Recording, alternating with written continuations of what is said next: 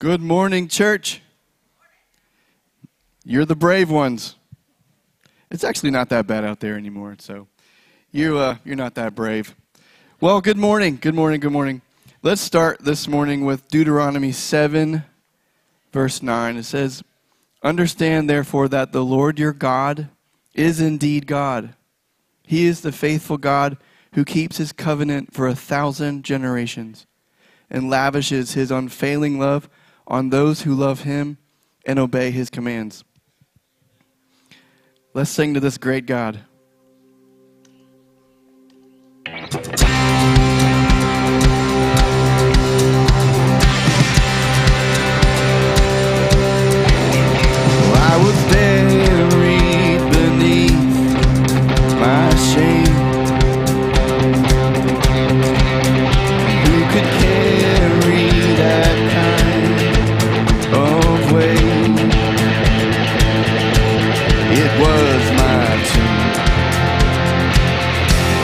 Till I met you. I was breathing but not alive. And all my failures I tried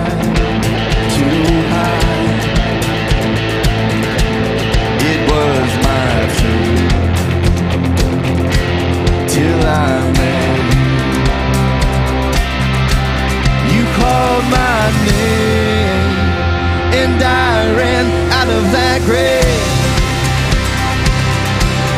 out of the darkness into your glorious day. You called my name, and I ran out of that grave, out of the darkness into your glorious day.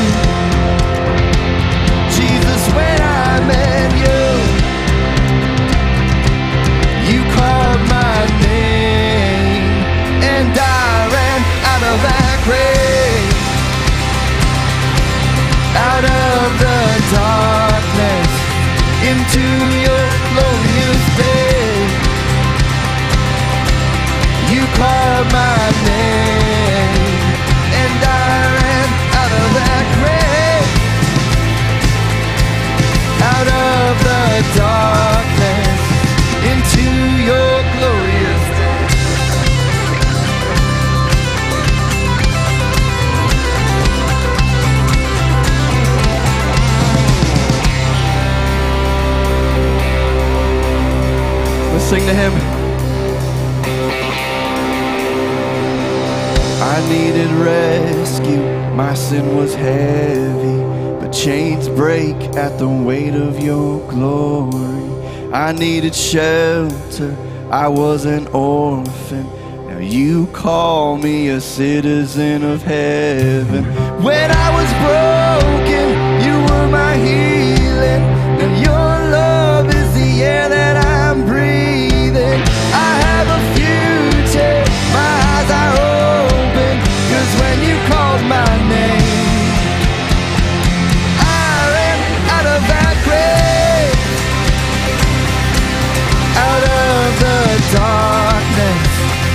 Into your glorious day. You called my name, and I ran out of that grave, out of the darkness, into your glorious day.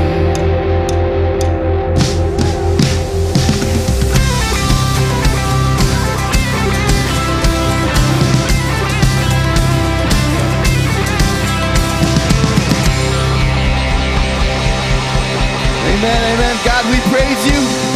Thank you, Lord, for for redeeming us, calling us out of the grave. How we love you and we praise you this morning. Hey, church, let's just, you know, this is a, a, a little bit more of an unusual Sunday. You know, we've had a, a week of snow, everyone was shut in for a week. I know many of you didn't even have water for a couple days. I didn't even have I didn't even have water for a couple days at my house. So, you know, this morning I am like more resolute than ever to praise him. Just because he brought us through this, you know, I had water this morning, you know, and he's so good to me. He's so good to us, and that's why I wanted to start in Deuteronomy because he lavishes his love on those who love him. You know, I've, I've been sick for the last three weeks. I, I can't even get through most of my sentences without coughing. So, you know, when you get sick, you go through a darker time and you're just like, God, please just, just heal me. But over and over, he reminded me that he lavishes his love upon those who love him because he is faithful and he is true, he is just. So as we enter into this time, you want to be here you, you didn't have to come, you wanted to be here. So let's really worship our God. Let's let's be resolute. Let's be let's be adamant about I will praise you. I will worship you even when I don't feel like I want to. But before we do that, I want you to move around the room, welcome each other, say hello, say good morning. Let's be a friendly church today.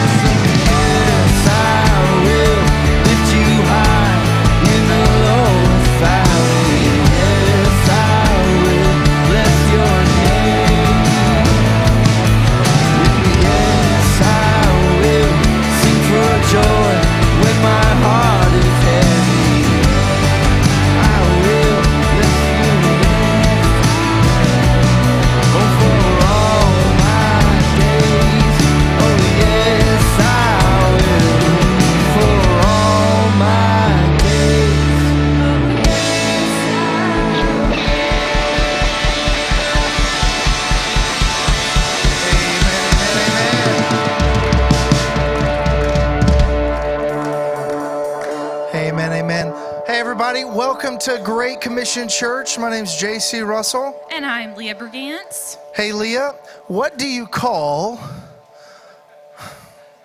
What do you call all of when a, a bunch of lovely people come to church in the middle of a snowstorm? I don't know. What, what do you call them? You call it an icebreaker. I would have called them the, the frozen chosen. Oh. Stole that Showing from Jacob. Where's he? He doesn't need credit. He doesn't need credit.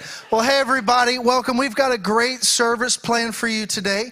Uh, if you've got that worship guide, would you grab that? You can uh, see the schedule that we've got planned for you. We've got some more songs. Trevor's got a, a great message. Uh, and you can also see some events that we have coming up in there.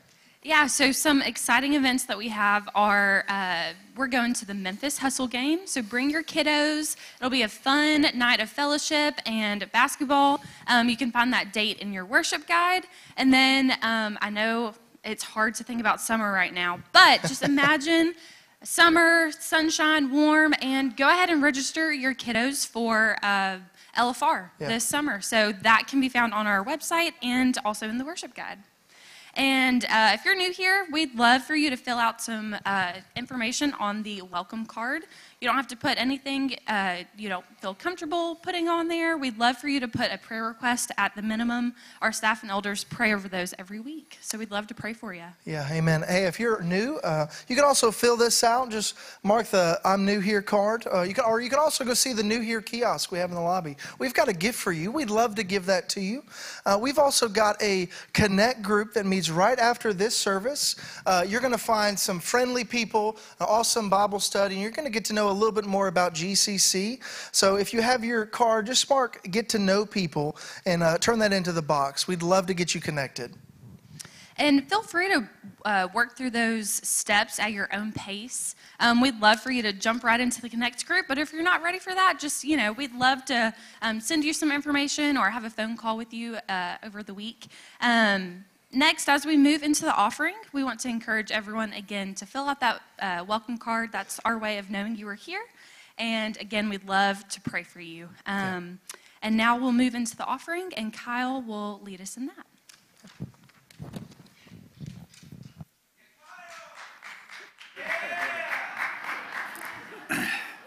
Hey, good morning, everyone. Thank you for being here this morning. I'm Kyle. I'm uh, Director of Missions here. And as I get ready to set up the offering, and before the guys come forward, I just want to remind you of a couple of things. This is Sanctity of Life Sunday. And uh, here of late, the last several years, we have always invited Life Choices to come and speak with us. That's one of the mission, uh, mission uh, entities that we support. Uh, and what we seek to do with them is just give you an open look at where your mission dollars go and the things that you support and what, what they go to. And if you were to go to the Life Choices website or even hear uh, the representative speak, what you would come to the conclusion is, is that they believe the same things we believe. We believe that we are fearfully and wonderfully made. And life is not a choice. Uh, there's no choice about this. This is the sovereignty of God. He has made us fearfully and wonderfully, and we support every bit of that. And we want you to know that. So that's uh, what we strive to do with that is just give you an open look at that. They will, there will be a makeup Sunday where Life Choices will be back, and that's March the 3rd. And then, but before that, we'll give you another open look at one of the mission uh, partners that we support, and that's Harvest Evangelistic Association.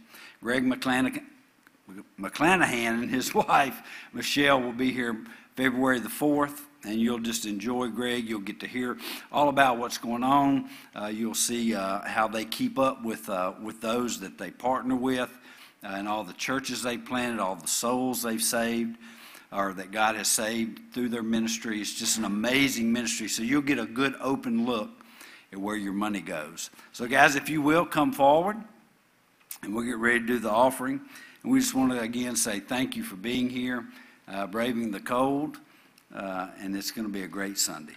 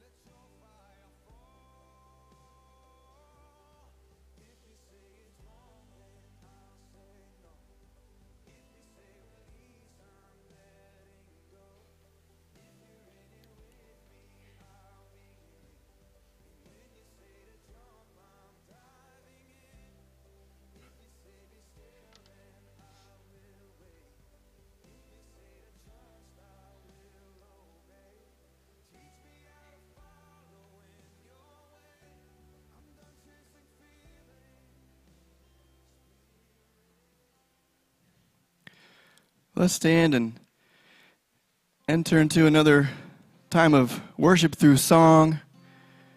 We're going to praise the name of Jesus.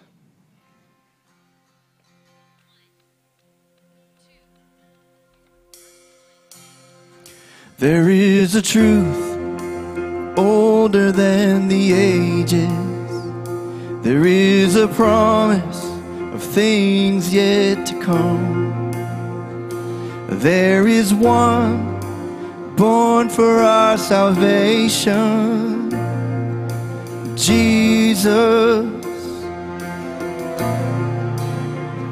There is a light that overwhelms the darkness. There is a kingdom that forever reigns. There is freedom from the chains that bind us. Jesus, oh Jesus, who walks on the water, who speaks to the sea, who stands in the fire beside me. He roars like a lion, he bled as a lamb.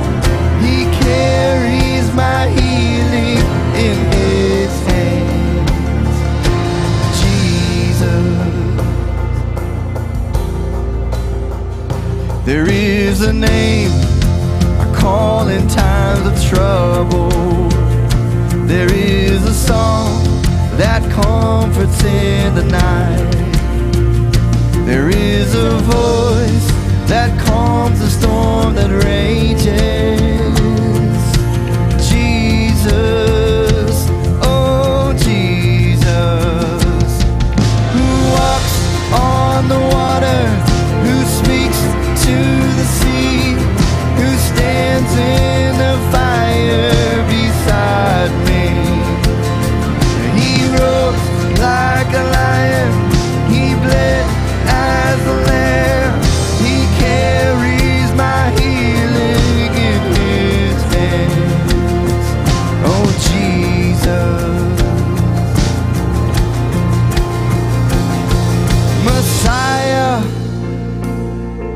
My Savior. There is power in your name. You're my rock and my redeemer.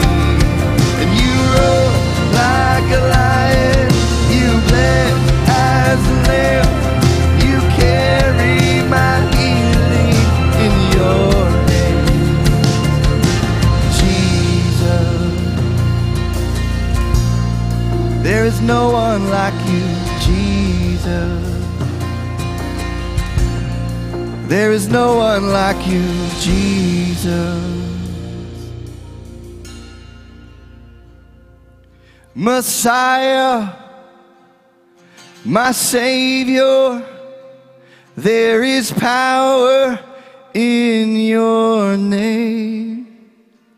Cause you're my rock and my redeemer. There is power in your name.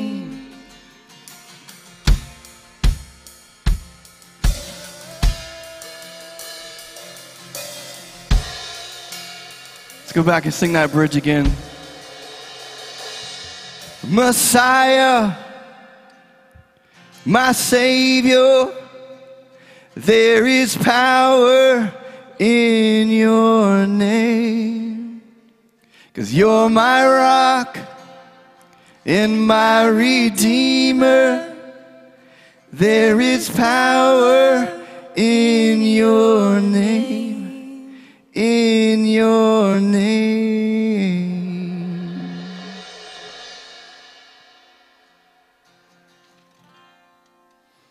Lord Jesus, we we believe that. We know there's power in your name. We've seen the power that comes from your name in this very room. We're open to what you have to do today. You, we know that when your, your church gathers, you're pleased with that. So, Lord, just, just fill this place with, with healing power, with resurrection power, God. Let the preaching of your word just come and just captivate our hearts today. In Jesus' name, amen. Y'all can have a seat. We are about to participate in what the Bible calls the Lord's Supper. As members of Great Commission Church, we enjoy being reminded that Christ Jesus died for our sins. The Bible says, For the wages of sin are death, but the gift of God is eternal life in Christ Jesus our Lord. The Bible also says, Believe in the Lord Jesus, and you will be saved. The Lord's Supper is an activity where we rejoice together that we still believe in Jesus. We believe He is the one who helps us to keep loving God and loving each other. We proclaim He is alive and coming back one day. If you are a guest here today and share this saving faith in the Lord Jesus, we invite you to participate with us.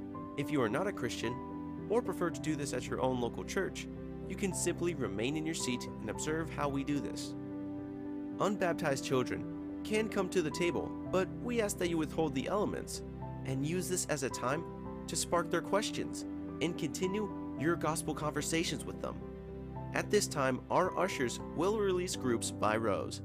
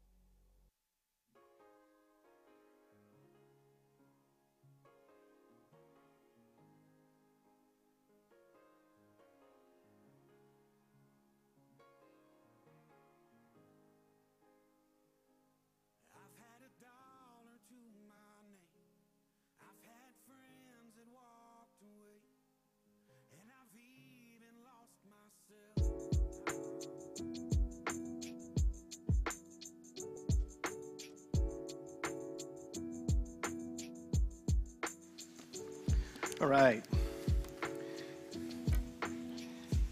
Welcome to GCC. I have four items of housekeeping to take care of before we uh, get going.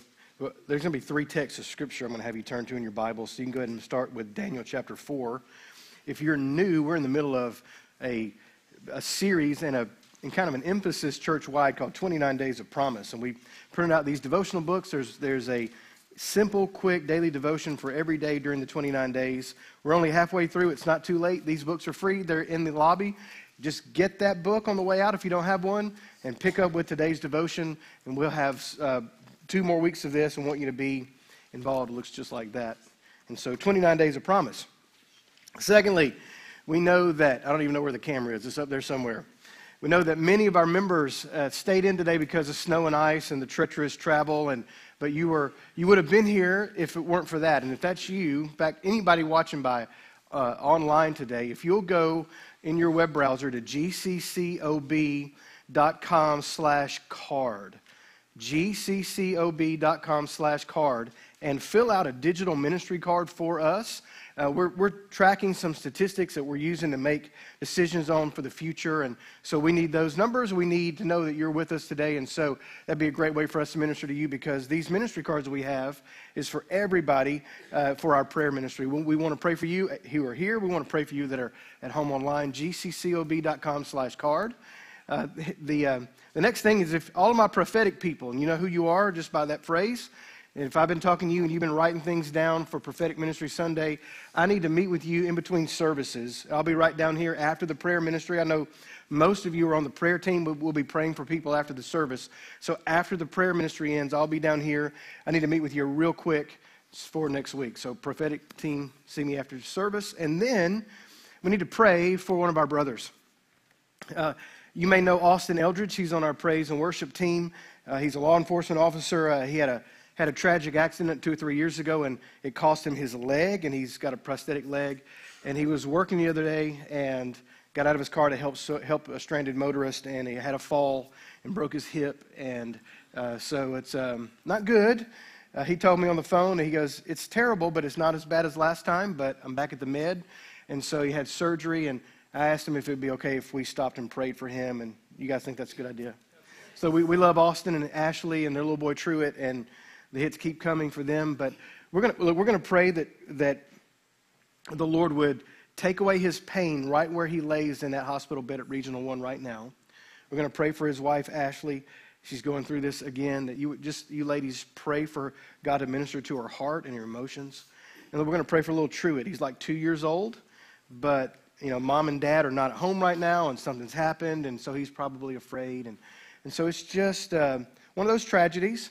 But God is good and God is near to the Eldridges. So we're going to pray for them now. Let's bow together. Father, we, we don't really know what to say, and, uh, but we do confess your goodness, your mercy, your grace, and your truth. And we know that no one on earth loves Austin the way you do. And so we appeal to your love today, and we ask you to be close to our brother. God, I pray that the surgery worked. I pray there won't be any long term damage. I pray that the outcome of this, that his prosthetic leg will still fit, um, that that won't have to go through that ordeal again. Um, God, I pray that you would cause his recovery to, to go at such a rate that he can get out of the med and go home. Lord, uh, we, we turn our prayers to Ashley and we pray for her today. Uh, we, we can't even touch the hem of the garment of what she's had to feel as a wife for three or four years. And so, God, would you be near to our sister? Uh, God, would you reassure her and comfort her? And would you sit down next to her in her tears? And would you put your arms around her in her fear today? God, uh, show yourself strong to Ashley Eldridge. And we pray for little Truett. God, that he would bounce back, that he wouldn't have memories of this that would scar him. I pray, God, that he would just feel safe with his mom and his dad. Pray for all the Eldridges, all of Ashley's family. Um, minister to this, to this precious family in our church today. Receive glory from it. And show, show your mercy in Jesus' name. And a faithful church said, Amen. All right. So, the Bible, Jesus said in John chapter 16, verse 8, that the Holy Spirit will judge the world in sin, righteousness, and judgment.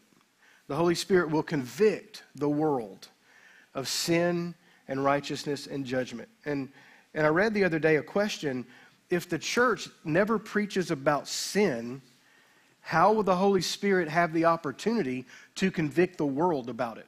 Because in all of John's writings, the, the Gospel of John, the three letters, 1st, 2nd, 3rd John, and Revelation, all five of his writings in the New Testament, he uses the term world a lot. And the church or Christians are never in that group. The world are unbelievers. So, how will unbelievers be convicted of sin if the church avoids the subject?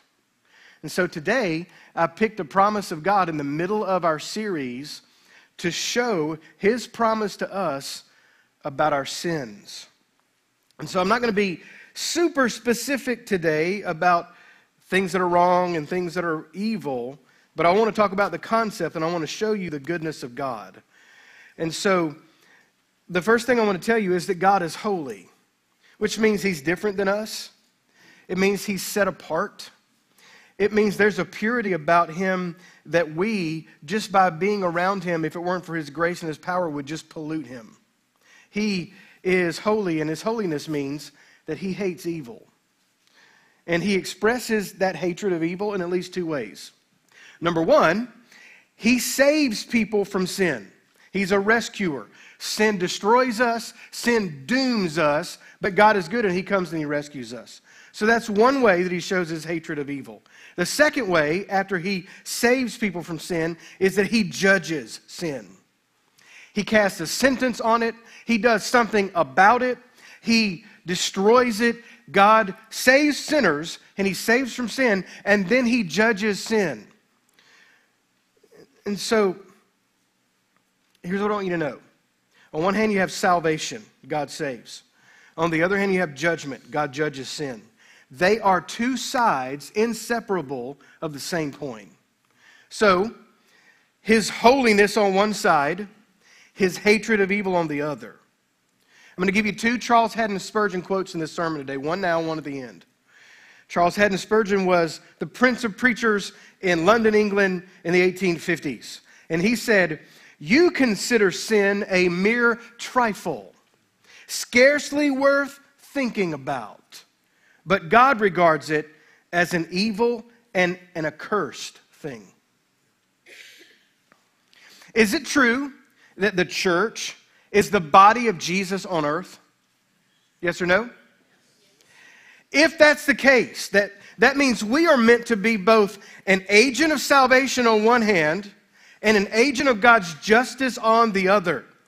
Salt and light. Salt preserves, and light exposes. And for the most part, the modern church, the, at least the ones I've seen, the ones I've been in, with the solitary exception of this one that I know about, has lost this balanced perspective of salt and light, salvation, and, and the judgment and justice of God. And you know, you know what that's done? It has robbed us of our dynamic power to transform culture.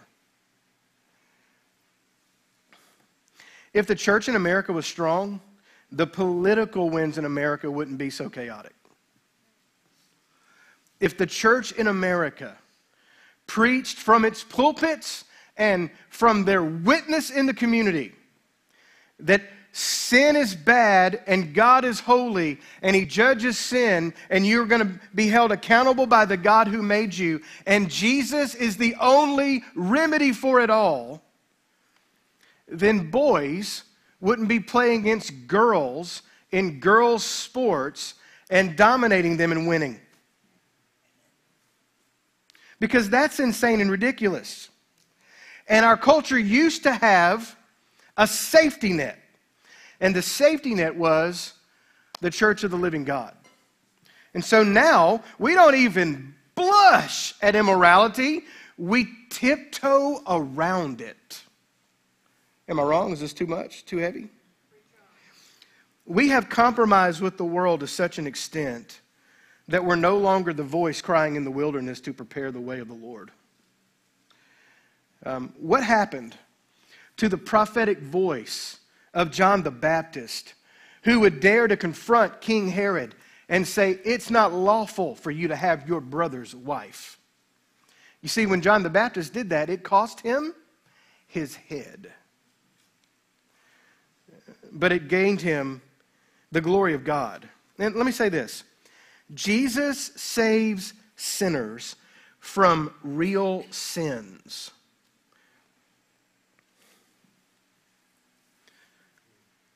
Me say it another way. Jesus did not die for ideas according to the culture, he died for our sins according to the scriptures. Jesus did not die for ideas according to the culture. He died for our sins according to the scriptures. And did you know that sin at its very heart is irrational?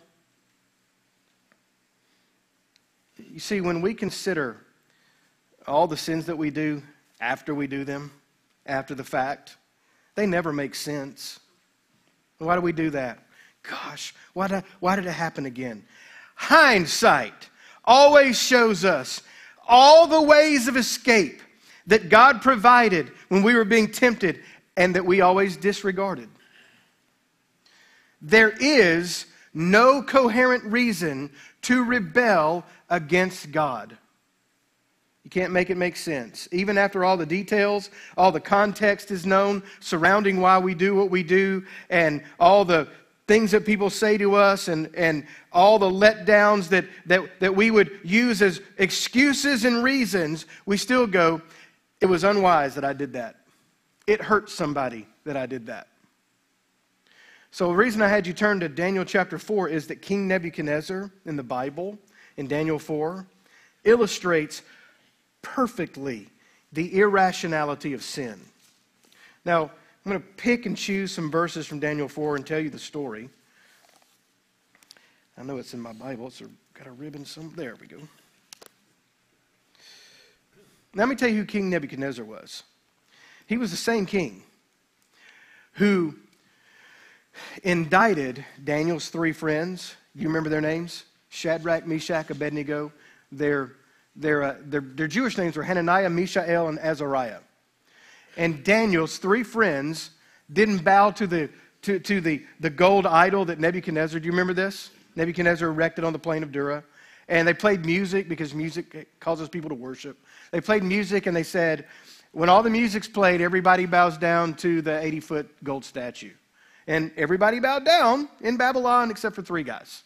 Shadrach, Meshach, and Abednego. And so King Nebuchadnezzar says, Maybe I stuttered. Maybe you didn't understand what I was saying. We're, we're going we're to strike up the band one more time. We're going to play the music, and you're going to get in line with everybody else, and you're going you're going to worship my gold idol because this is what we do in our culture. And Shadrach, Meshach, and Abednego say, Well, we're not going to do that. And if you throw us into the fiery furnace, our God is able to deliver us. But even if he doesn't, we fear his displeasure more than we fear yours. And so they, st- they throw Shadrach, Meshach, and Abednego into the fiery furnace. They heated the thing up. Man, did anybody burn wood this week? I did it in the name of Jesus. It was awesome. Seven days. I burned trees and trees. And I've got this thing called a bellows. You know what the bellows is? The bellows pumps the air, and, and I got, I was like, man, I, am not working out this week, and so maybe I can do this faster. I'm doing the bellows as fast as I can. I'm making sparks. And that's what they did at the fiery furnace. They, they, they, they heated it up so hot that the guards that threw Shadrach, Meshach, and Abednego into the fiery furnace, they, they, it killed them. But Shadrach, Meshach, and Abednego go into the fire and they start walking around, man. It's like, hey, you know, summertime down here. And then the Bible says there was one, a fourth man in the furnace. He looks like he looked like one of the sons of the gods. And we, we know who that probably is, yes? It's either Jesus or somebody, uh, one of his close associates. Anyway, somebody cool. If you're in a fiery furnace, do you care? Like, it's like, whoever this dude is, God sent him, and this is awesome. And out of the furnace they came. It was a miracle. The Bible says they didn't even smell like smoke, and their eyebrows weren't even singed. And King Nebuchadnezzar saw that. Not only did he witness it, he wrote about it. In fact, he changed the law. And he said, from now on, we just give glory to the, to the God of Daniel and his friends. And I'm, I'm telling you this story to show you that sin is irrational, it doesn't make sense. It, it will, you'll do it regardless of, in spite of what your eyes have seen. Well, this was King Nebuchadnezzar. And considering the evidence that these three guys survived the fiery furnace, he writes an open letter, check this out, to all the earth. because the known world at the time was under his rule. So he writes a letter to everybody. And Daniel chapter 4 is the letter, basically. In verses 2 and 3, we read this from the, from the pen of King Nebuchadnezzar I thought it good to declare the signs and wonders that the Most High God has worked for me. Hey, I'm going to write you a letter. I want you to know I saw some miracles, and you need to know about them. You need to know that, that who the God is who did it. Now, verse 3 How great are his signs, and how mighty his wonders! His kingdom is an everlasting kingdom, and his dominion is from generation to generation. At this point in Nebuchadnezzar's life, he's just had like the best devotional time he's ever had with God. He's seen a sign and a wonder. His faith is way up here. But remember, it, the Bible tells you that it's necessary for you to stoke the fires of your faith and that you can't do it alone. You actually need the gathering of the local church to help you. That we spur one another on to love and good deeds. And if you take a coal that's in the fire and move it a few inches away from it, in just a few minutes, it goes out. Nebuchadnezzar on top of the spiritual world at verse 3. How long will it last, though? Well, not long after this, the Lord, and it's capital L, capital O, capital R, capital D in your Bible, the divine name, Yahweh, the God of heaven. The Lord sent Nebuchadnezzar a dream in the night. It's a dream that was vivid. He remembered the dream, the details of it. It troubled him. And he had a staff of dream interpreters.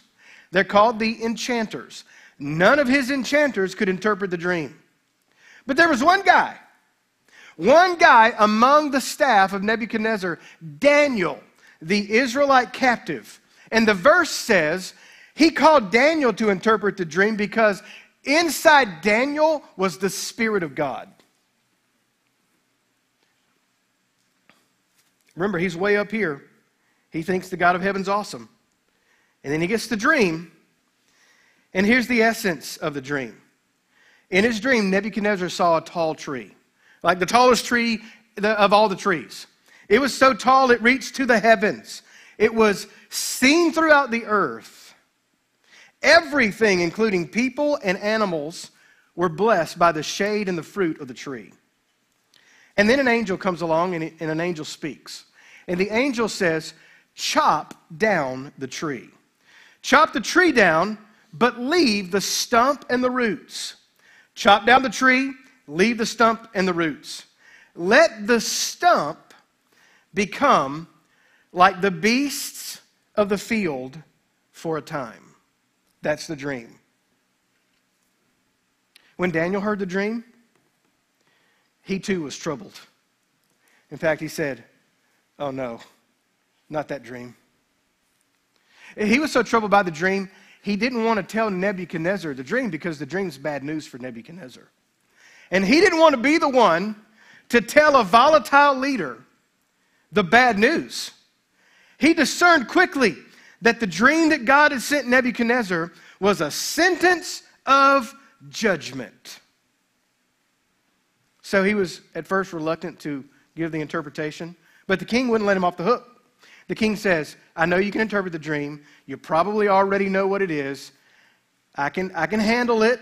And Daniel goes, suspect of that. You got to tell me. You know what Daniel said? He said, Oh, king, if only this dream was for your enemies and not for you. What was the interpretation of the dream? Well, the tree that was chopped down means that a very powerful king would, lo- would soon lose two things. He would lose his authority, he wouldn't be king anymore, and he would lose his ability to reason. He wouldn't get to be with the humans anymore. That's the interpretation of the dream. Here's the sentence that would be carried out because of the dream's interpretation. Whoever that king was that's going to lose his authority and his ability to reason, he's going to be insane for seven years, living outside with the animals as if he were undomesticated and uncivilized, and the Bible says he would be wet with the dew of heaven. Do you know the story?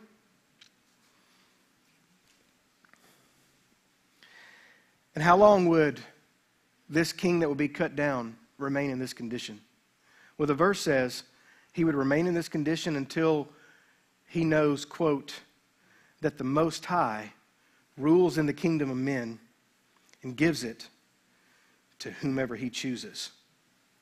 Now, that dream came right after King Nebuchadnezzar says, The God of heaven, he's the guy. It didn't come after a period of Nebuchadnezzar's rebellion and godlessness. It came after his godliness. Well, when would this happen? Well, Nebuchadnezzar had to sit with that dream for an entire year, which is long enough to forget the dream and not be troubled by it at all.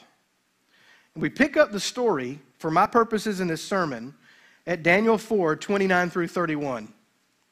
At the end of the 12 months, Nebuchadnezzar was walking about the royal palace of Babylon. The king spoke, saying, Is not this great Babylon that I have built for a royal dwelling by my mighty power and for the honor of my majesty? Compare Daniel 4:30 with Daniel 4:3. How great are Yahweh's signs, how mighty his wonders. His kingdom is an everlasting kingdom. His dominion is from generation to generation. It only took him 1 year to forget. Do you see it? Then verse 30, the king spoke saying, uh, verse 31, while the word was still in the king's mouth. A voice fell from heaven King Nebuchadnezzar, to you it is spoken, the kingdom has departed from you. Now, what was that king in the dream going to lose? Two things his authority and his ability to reason.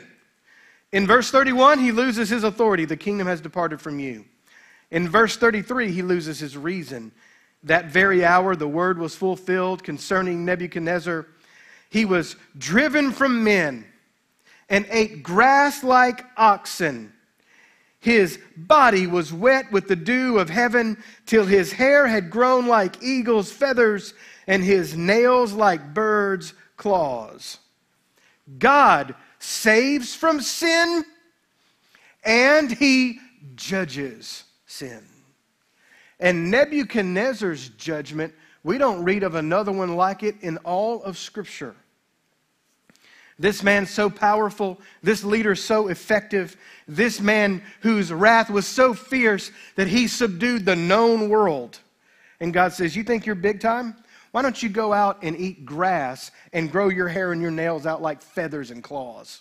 And come back and tell me again, Nebuchadnezzar, exactly how powerful are you?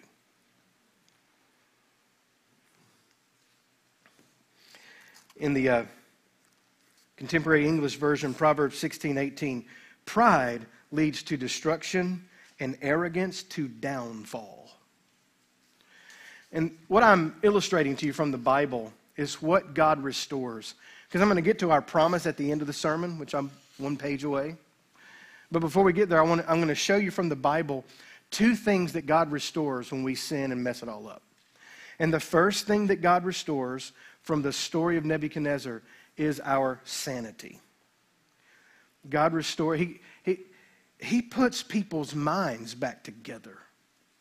And I know in a crowd this size, there are people that have been suffering in your mind.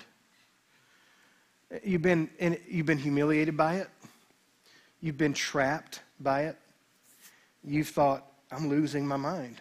I, I can't reason like I used to. It, it might be chemically induced, it might be alcohol or drugs that's causing you this. It could be some kind of abuse that you've been a victim of from your past but your brain and your ability to think and reason has been injured, has been uh, hurt, has been, in some cases, almost destroyed. And you've lost hope. And I'm showing you from the Bible that you haven't really lost all hope. Because God restores sanity. Let me get to it. Daniel 4:34 At the end of the time, 7 years, I Nebuchadnezzar lifted my eyes to heaven. That's the first and most important step. I lifted my eyes to heaven. My understanding returned to me. Do you see how he restores sanity? And I blessed the Most High. And I praised and honored him who lives forever. The last time we, uh, the, the last verse where we read where King Nebuchadnezzar said anything, he was praising himself. But now, he's lifting his eyes to heaven and he's praising God for his dominion, everlasting dominion, his kingdom, generation to generation. And then if you look in verse 37 of Daniel 4, here's how he concluded this matter. Now I, Nebuchadnezzar, praise and extol and honor the King of heaven, all of whose works are truth and his ways justice. And look at this. Those who walk in pride, he's able to put down. And Nebuchadnezzar says, I know this by seven terrible years. God can put your mind back together. So he restores sanity. Another story, even more familiar than the story of the restoring of King Nebuchadnezzar, is the story of the restoration in scriptures of Jesus' parable of the prodigal son. Now, look, I preached a sermon or two on this back in the fall. I'm going to take one section of that and remind everybody. But the essence of the story goes like this uh, A rebellious young man longs to be free from all the authority structures that he grew up with, including his father, definitely his older brother, and even the village where he lived. He was ashamed of all of them he demands his inheritance that he would get at, after his father died. He demands his inheritance in person from his father who's alive and standing right in front of him. Just an absolute shameful act. His father reluctantly acquiesces and gives him and his older brother the inheritance early. So, what happens? Well, this son, this prodigal son, hurries into the world and he quickly squanders his fortune in immoral, godless living. And then everything goes wrong. Spiritually, naturally, he hits rock bottom as a wandering Jewish man, humiliating himself, feeding pigs on a Gentile farm. So, hungry and ashamed, he resolves to go home and grovel for a job as a hired day laborer for his father. And that's what he decides to do, but there's no guarantee. We pick up the story as he's almost home, and his father's run down the road, run through the gauntlet of the, of the village who's about to cut him off in a ceremony, and he makes it to his son before anybody else can get there. And in verses 21 through 24, here's what we read. The son said to him, Father, I've sinned against heaven and in your sight, and am no longer worthy to be called your son. But the father doesn't even talk to the son. He says to the servants, Bring out the best robe and put it on him. Put a ring on his hand, sandals on his feet. Bring the fatted calf here and kill it, and let us eat and be merry. For this my son was dead and is alive again. He was lost and is found, and they began to be merry. In the first story, God restores sanity. In the second story, God restores status. And he restores the son's status by giving him four things he gives him a robe, he gives him a ring, he gives him sandals, and he gives him a party. All of those matter. Let me explain them to you. He said, Bring the best robe. Well, the best robe in any closet in the house of a patriarchal father like this one in the first century ancient Near East, the best robe belongs to the dad. It belongs to him. He says, Go get my finest and bring it to this son of mine, the one that you are offended over, and put my robe on him. And when he puts his robe onto his wayward son, it restores him to full status in the family, right back to where he was before he left, not as a hired hand who doesn't live on the property and comes and works and gets paid wages. He gets his bedroom back, he gets his bathroom back, he gets access to the refrigerator. He is the father's son again. Bring the best robe. And who does it say that to? What's the purpose?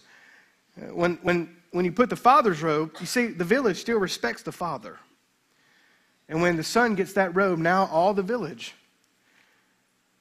needs to accept the son and must accept the son. Then he said, Put a ring on his finger. If this were 2024, we would say, Give him my credit card. Go put his name as a signatory on my checking account. This ring is the signet ring. Now my son can transact business in the community, and on my dime, he's fully entrusted with the household resources. And so the community has to transact business with him.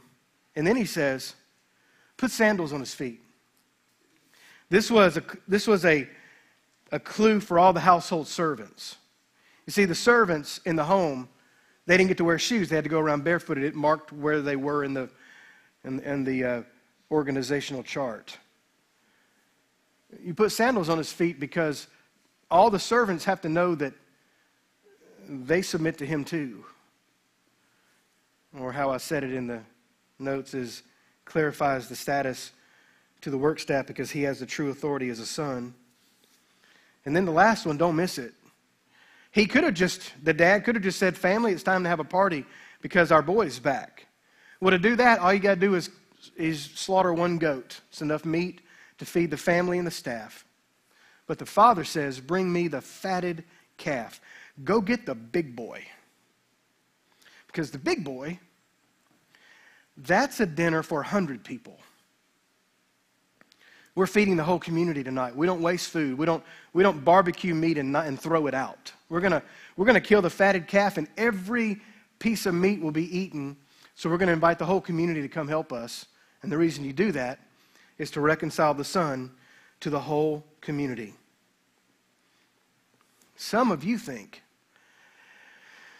you've walked in the world, either publicly or privately, long enough that where you were with the Lord, you can never be there again. That you can kind of go halfway up the ladder and you can kind of be sort of God's.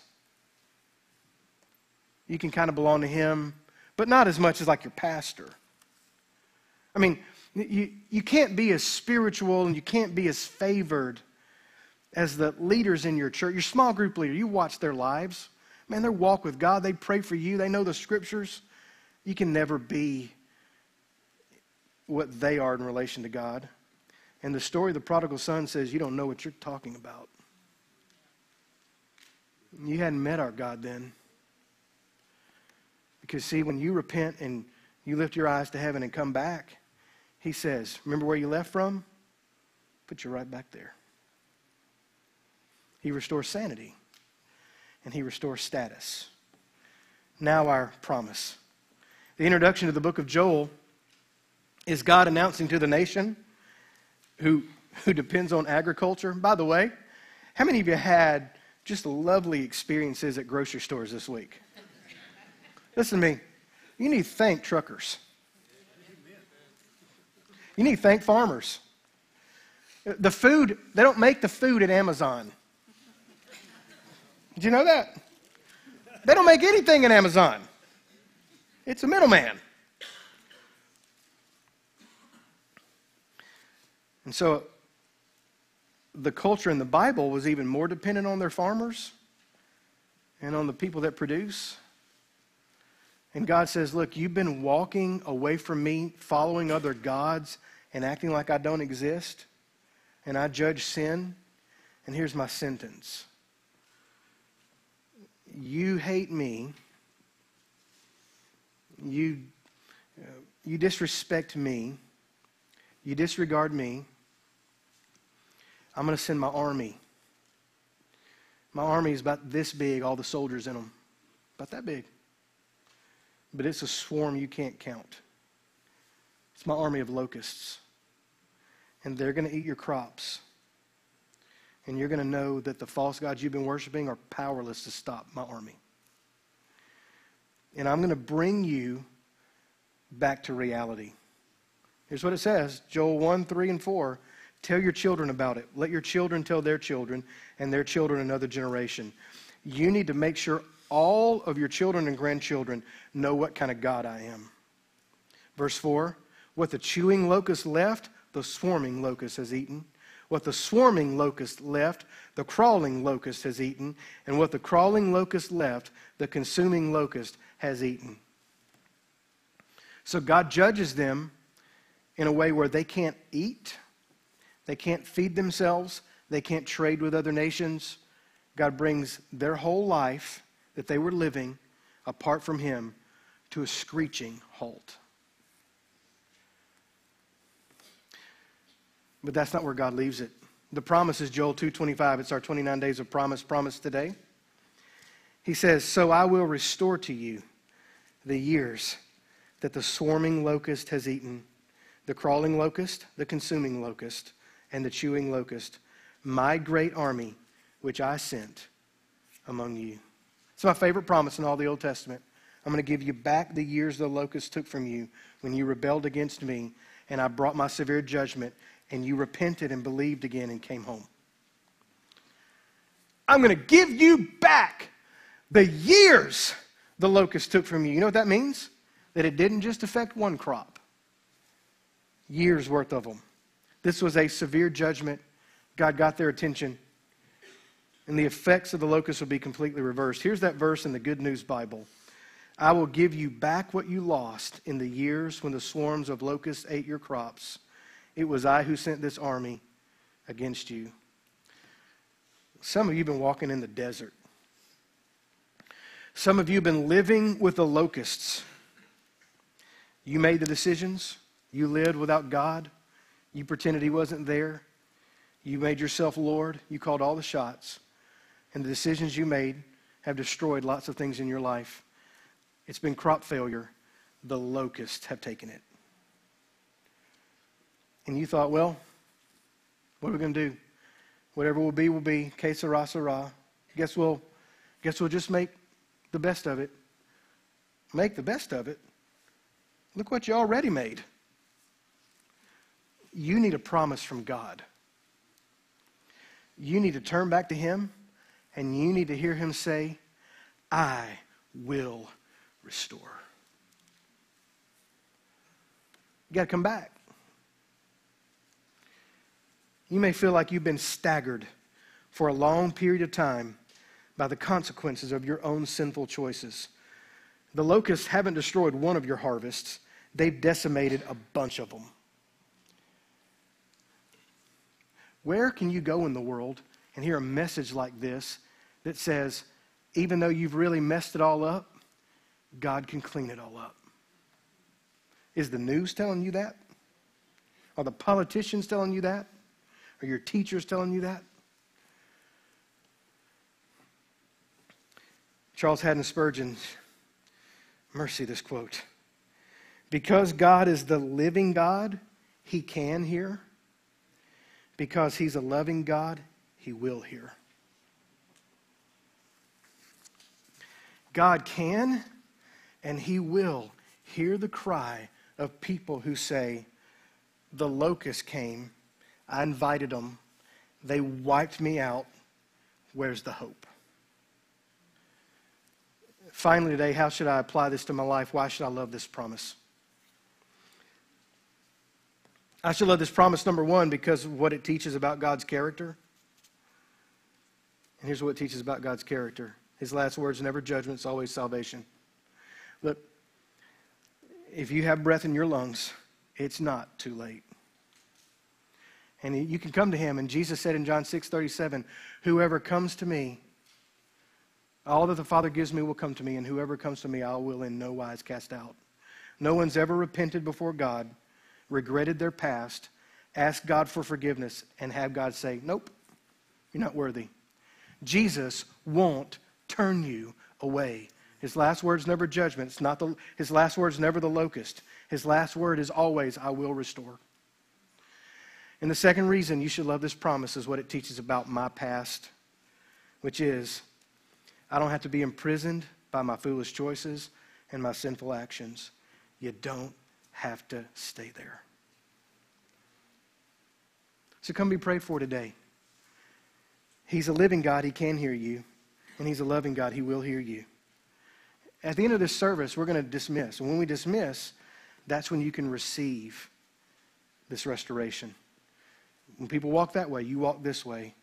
Come and be prayed for. Let's bow for prayer today.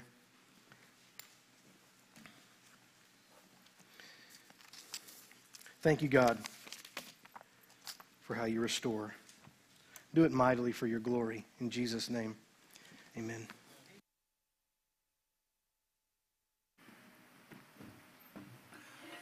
Amen. Uh, hey, if you're online, before you log off, don't forget to fill out that ministry card at gccob.com slash card. Love to know you're watching. Love to pray for you. Everyone else, go ahead and finish up your ministry card. Put a prayer request on. We have lots of uh, 29 days of promise books. If you want to jump in, it's not too late. Go ahead and do that. Um, we're going to go ahead and finish the service through prayer ministry. So if you're on the prayer ministry team this morning, go ahead and come forward. Everyone else, you're welcome to stand up, get situated, get all your stuff. Like I said, you can put these cards on the metal boxes in the back as you exit. Um, hey, uh, you are dismissed. Come receive prayer this morning.